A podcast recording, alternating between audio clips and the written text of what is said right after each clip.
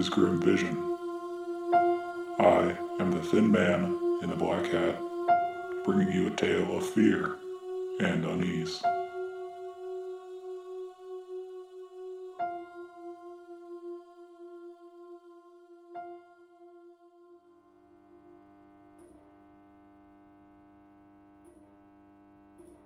To some, it's a parting gift. To others, it's simply just business. Regardless, what's passed along to us from our departed loved ones carries a certain weight, be it emotional, financial, or etc. It can be such a burden, though, especially when you receive much more than anticipated in your inheritance. To be completely honest, I don't know if I ever met my paternal grandfather. I never really spoke with anyone on dad's side of the family. We did see Mima every few Christmases, but she would come to us. My grandfather would always just stay back home in New Mexico. It had been like that for as long as I could remember, so I never really questioned it. My grandfather was not a part of my life. Even after Mima died, I never heard anything from him. Hell, come to think of it, I'm not even sure he was at her funeral. In light of this, I was very surprised when I received a phone call from a lawyer acting as the executor of my grandfather's estate. The lawyer informed me I needed to be present for the reading of his will, as my name was mentioned. He also let me know that my plane ticket and my motel room had been taken care of. I'd be arriving at the Cavern City Air Terminal this time Thursday. When I got off the phone with the lawyer, I called Dad immediately. Really? Your name's in there? Dad was as surprised as I was. He and Mom had flown out for the service last Monday and came back the next day. They were the only two in attendance. The real strange part, though, everything was already paid for. No hospitals, no paperwork. It was all taken care of. The pastor was the one who called to let Dad know that my grandfather had died. Seemed like the man just wanted to get himself in the ground as fast as possible when the time came. I mean, this is my dad's character. Everything was always prompt, no explanations needed. Definitely kept his cards close to his chest. I think that's left over from his time in the military. He was in the military? I asked. I had no idea. Yeah, he served long before I was born, in New Mexico. He was actually stationed at an airfield about a hundred miles from Corona. I arrived at the lawyer's office shortly after we landed. I'd assumed I would have the chance to set my bag down in my room, but a ride was waiting for me at the airport, complete with a chauffeur holding a sign with my last name on it. The receptionist led me to a conference room toward the back of the office. Soon, the lawyer stepped in with a few sheets of paper. We shook hands, and he told me we needed to wait for one more person. About ten minutes later, the receptionist brought another man into the room and closed the door behind her. He was stocky, a total meathead, really. He was wearing a nice looking suit, though. Made me feel very underdressed. He had a very stern look on his face, like he was frustrated. For lack of a better word, the guy looked like a total dick. I reached out to shake his hand. The lawyer looked up from the papers. That's not necessary, Mr. Reese. The meathead didn't even turn his head to acknowledge me. He just looked at the lawyer, practically staring him down. The lawyer flipped through his papers one last time and then cleared his throat. Thank you both for being here, especially under these tragic circumstances. He began. I have with me the last will and testament of one Benjamin Michael Reese. The lawyer explained some legal jargon that went over my head and then read my grandfather's will. I expected something long, but as Dad had mentioned, it got straight to the point. To my grandson Gavin, I leave you the house in Corona and all of its contents. Take care of it as well as I did. The meathead jumped from his seat, slamming a fist on the table in front of us. God damn it! The lawyer and I both winced. The meathead stormed out, slamming the door behind him. The lawyer gathered himself and apologized. Who is that guy anyway? I asked. Per your grandfather, you don't need to know. The lawyer finished the will and then recited more legal mumbo jumbo that was beyond me. I signed a couple documents and he slid the keys across the table to me. There's a truck on the property. That's yours too, he said. Since you don't live here, I'd suggest selling the house or perhaps renting it. It doesn't appear to be the most lucrative asset to possess. The lawyer offered to give me a ride to the house. I spotted the meathead sitting in an SUV a few spaces down in the parking lot. I noticed the government plates on it. He had a phone to his ear in one hand and a cigarette in the other. The window was slightly cracked. He was screaming. Let the house. It Doesn't matter. We can't get inside now. He noticed us walking to the car and quickly sped off. The drive lasted about two hours. Arriving in Corona, I understood what the lawyer was talking about. It was a small town, population less than 200. It seemed friendly enough, though. People waved to us from their porches when we passed. Before he left, the lawyer gave me his business card and my check in info for the Corona Motel just up the street. They're coming by tomorrow to shut off the electricity. Call me when you decide what to do with the house. He said, shutting his door and driving off. It was a small house. My grandfather had asked me to take good care of it, but it looked like he'd done everything but that. All the windows were broken and boarded up. The roof looked close to collapse. It looked like he had tried to start some sort of garden beside the front steps. All that was there was a pile of dried dirt.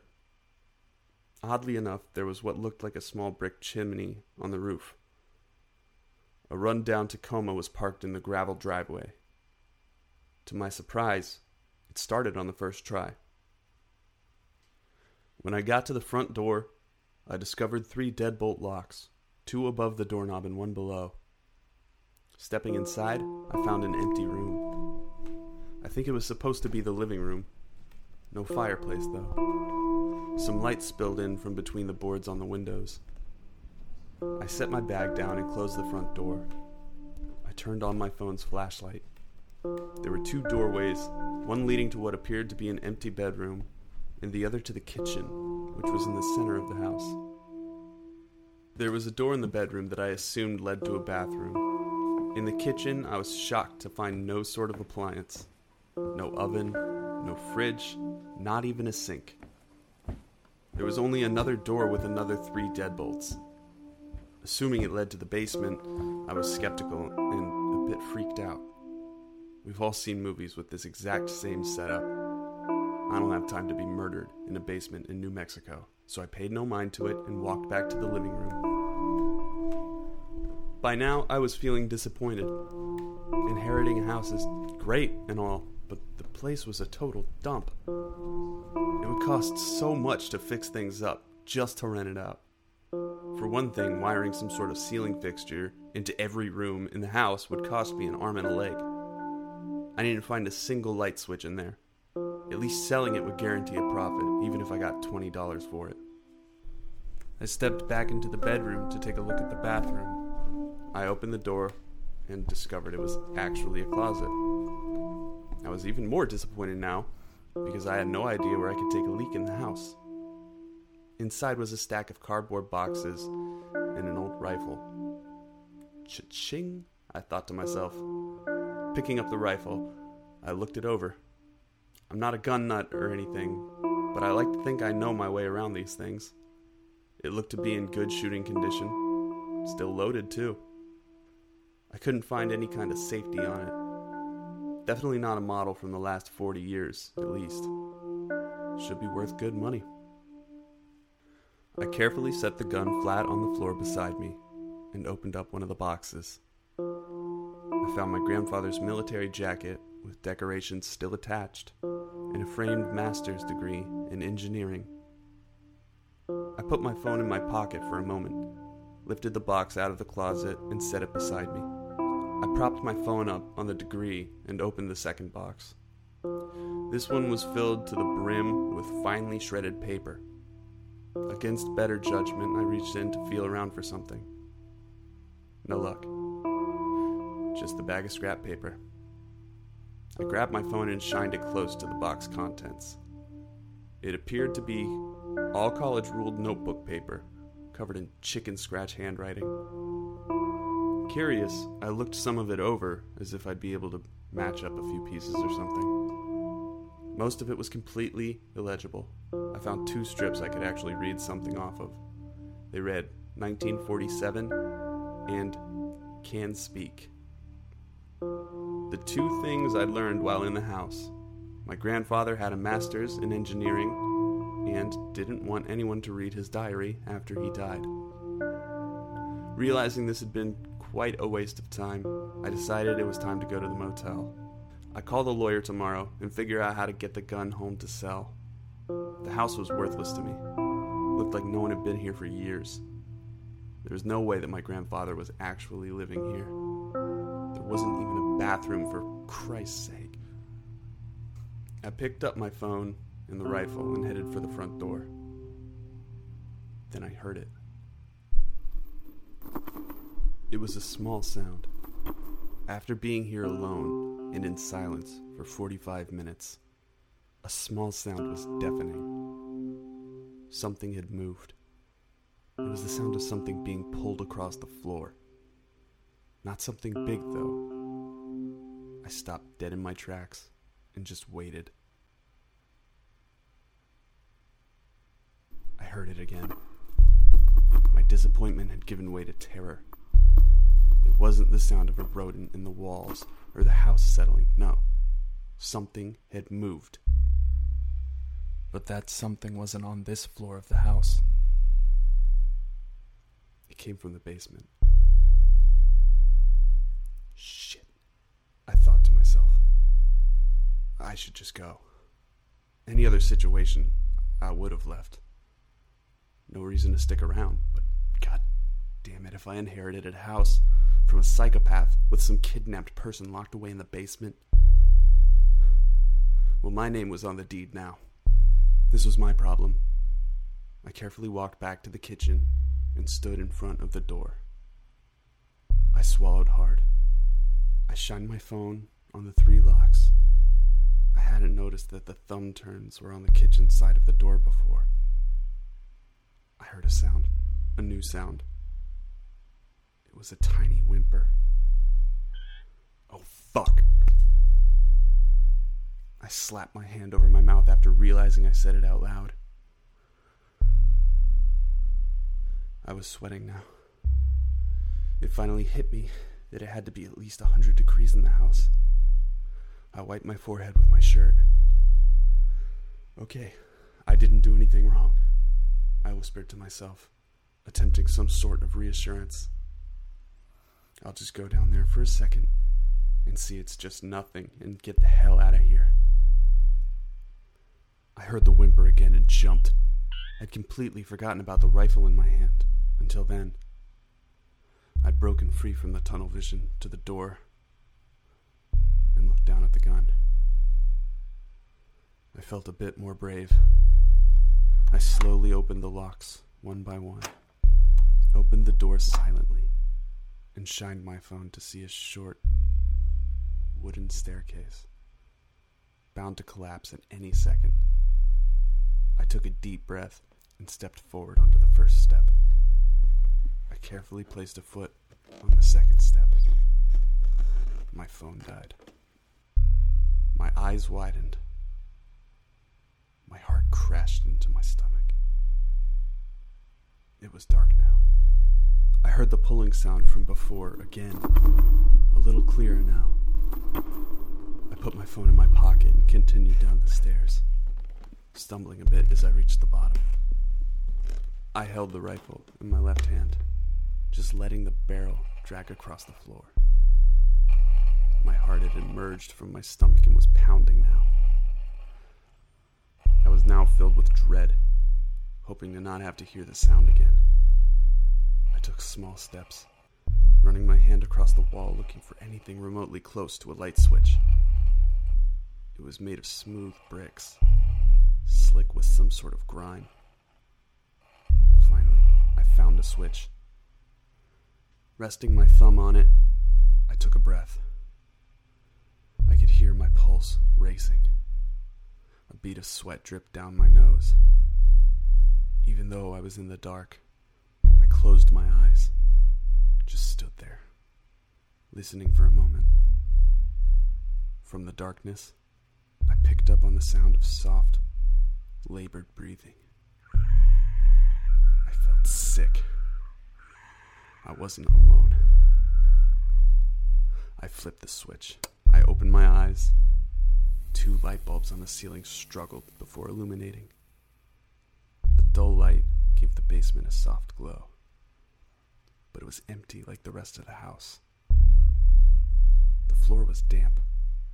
In the center of the room stood some sort of brick structure, extending from the floor to the ceiling. There was a thick chain wrapped around the structure. I leaned up against the wall, my eyes nearly boring through the brick in front of me. I lifted the gun. A spindly arm reached around the brick. My legs gave out. I slid to the floor. There was someone chained up down here. Another arm came into view. I felt nauseous now. I was trembling. There was nothing that could prepare me for what was down here. From behind the brick structure came what I thought looked like a child at first. I was in disbelief. Its arms were long and thin, four delicate fingers on each hand. Its legs were just as thin and brittle. Its skin looked smooth and was a dull gray tone. Its head was bulbous, massive in size compared to the rest of its form. On its face were two big, round, black eyes, exposed nostrils, and a small slit for a mouth. As it crawled out slow from behind the brick, the chain, connected to a collar like fixture around its neck, dragged across the floor. My mouth hung open. I was unable to process what I was looking at. A goddamn alien. The being was practically dragging itself across the floor. It appeared weak. When it had made its way out from behind the structure, at each other for what felt like hours. As I looked into its eyes, my feelings of dread and terror began to disappear. It rested there on its hands and knees, and suddenly collapsed on the floor, hitting its head hard. It was wheezing. I realized I was still pointing the gun, so I set the rifle beside me and watched. The being lay on its stomach, breathing slow and heavy. It let out the whimper I'd heard before. I wasn't afraid anymore. The being was frail, emaciated. I sat up. Please, I jumped. My hand instinctively landed on the rifle. please help. There was a second voice in the room. It was completely emotionless. I looked around trying to find its source. Need help. My eyes landed on the being. It began to gently nod its head and then cracked its mouth open. Its voice was low. It let out another sound, almost like a dissonant bird song. It will be easier to understand me this way. I understood. There wasn't a second voice in the room. The voice was inside my head. I have been here for so long. I do not understand why. What do you mean? I am a seeker. I came to. It let out a horrible wheezing sound, its body convulsing. Seeker? We look. My crew. We look. We wish to understand you. Our vessel malfunctioned. I sat there dumbfounded. We make impact. All dead. But me. Like you finds me. Like you? Not you. Like you. Finds me. takes me here, heals me, keeps me, hurts me, Hurts? pain, takes protection from me, touches me, burning. It began to writhe, making more sounds while speaking to me internally. He gives me food I cannot eat. I take in water. He left and did not come back. I ache now. The being started to make a sound similar to dry heaving. It began convulsing. It was suffering, but the voice I heard still sounded calm. It does not stop. I call and they do not come. I am alone. My form aches. I noticed I had a lump in my throat. Please, I felt a tear run down my cheek. please help me. It started gagging. Foam slowly spilled from its mouth. Please, My hand was still on the rifle. I want to leave. I picked it up. I. I checked again. The rifle was loaded. I want to leave. I was crying. Please, I pointed the rifle at the being as it continued to writhe on the ground. I want to go home. Pulled the trigger. Its body was thrown across the floor before being whipped back by the chain around its neck. The being lay motionless, its head destroyed by the blast. No blood, no brain matter. I threw the gun down curled up into a ball. I sobbed. I got it together and got myself back upstairs to the kitchen, leaving the gun in the basement. I stumbled through the living room and outside the front door. I puked beside the Tacoma in the driveway, and then opened the door and sat in the driver's seat for a while. I thought about what I should do. I looked up at the night sky and saw a shooting star. Something caught my eye in the rear view. There was a shovel in the bed of the truck. I drove the truck around to the back of the house and dug by headlight for a while. I wasn't sure how far to dig, so I just kept going until it felt deep enough. I went inside, emptied my bag in the living room, and took to the basement. The collar was tight around the thing's neck and appeared to be corroded. Thankfully, a few strikes with the shovel broke it.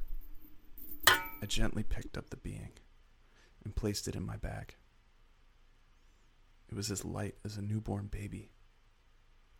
I zipped the bag shut and brought it outside. I carefully placed it in the hole in the backyard and gently filled it back in. I wasn't sure where to go from there. After locking up the house, I got back in the truck and decided to just drive for a bit. Eventually, I found my way to the motel. I laid down in bed, got my phone on the charger, staring at the ceiling absent mindedly until I heard it buzz. Dad had texted me, wondering how things went. I let him know I'd call him tomorrow and apologized for the late response. Then I looked at the ceiling for a little while longer. I thought about the thing from the basement and how frail it was, how helpless it was. I thought about whatever my grandfather put it through. I thought about how alone it was there. I wondered where it went after I put it down. I wondered what would happen to it now. I reached into my pocket and pulled out the lawyer's card. I dialed his number, and an automated message asked me to leave a voicemail.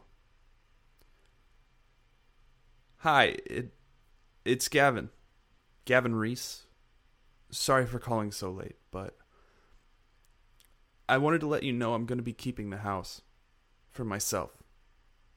Thank you. Take care.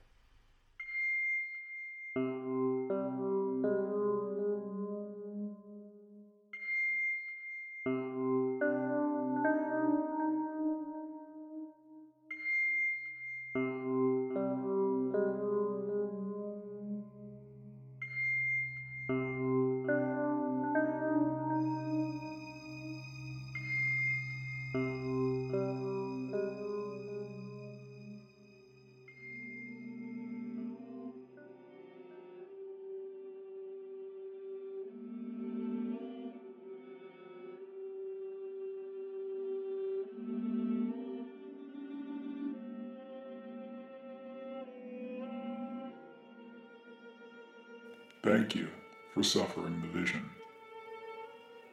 Tonight featured production and a performance by Mike Bamford with a story by Jim Gullickson.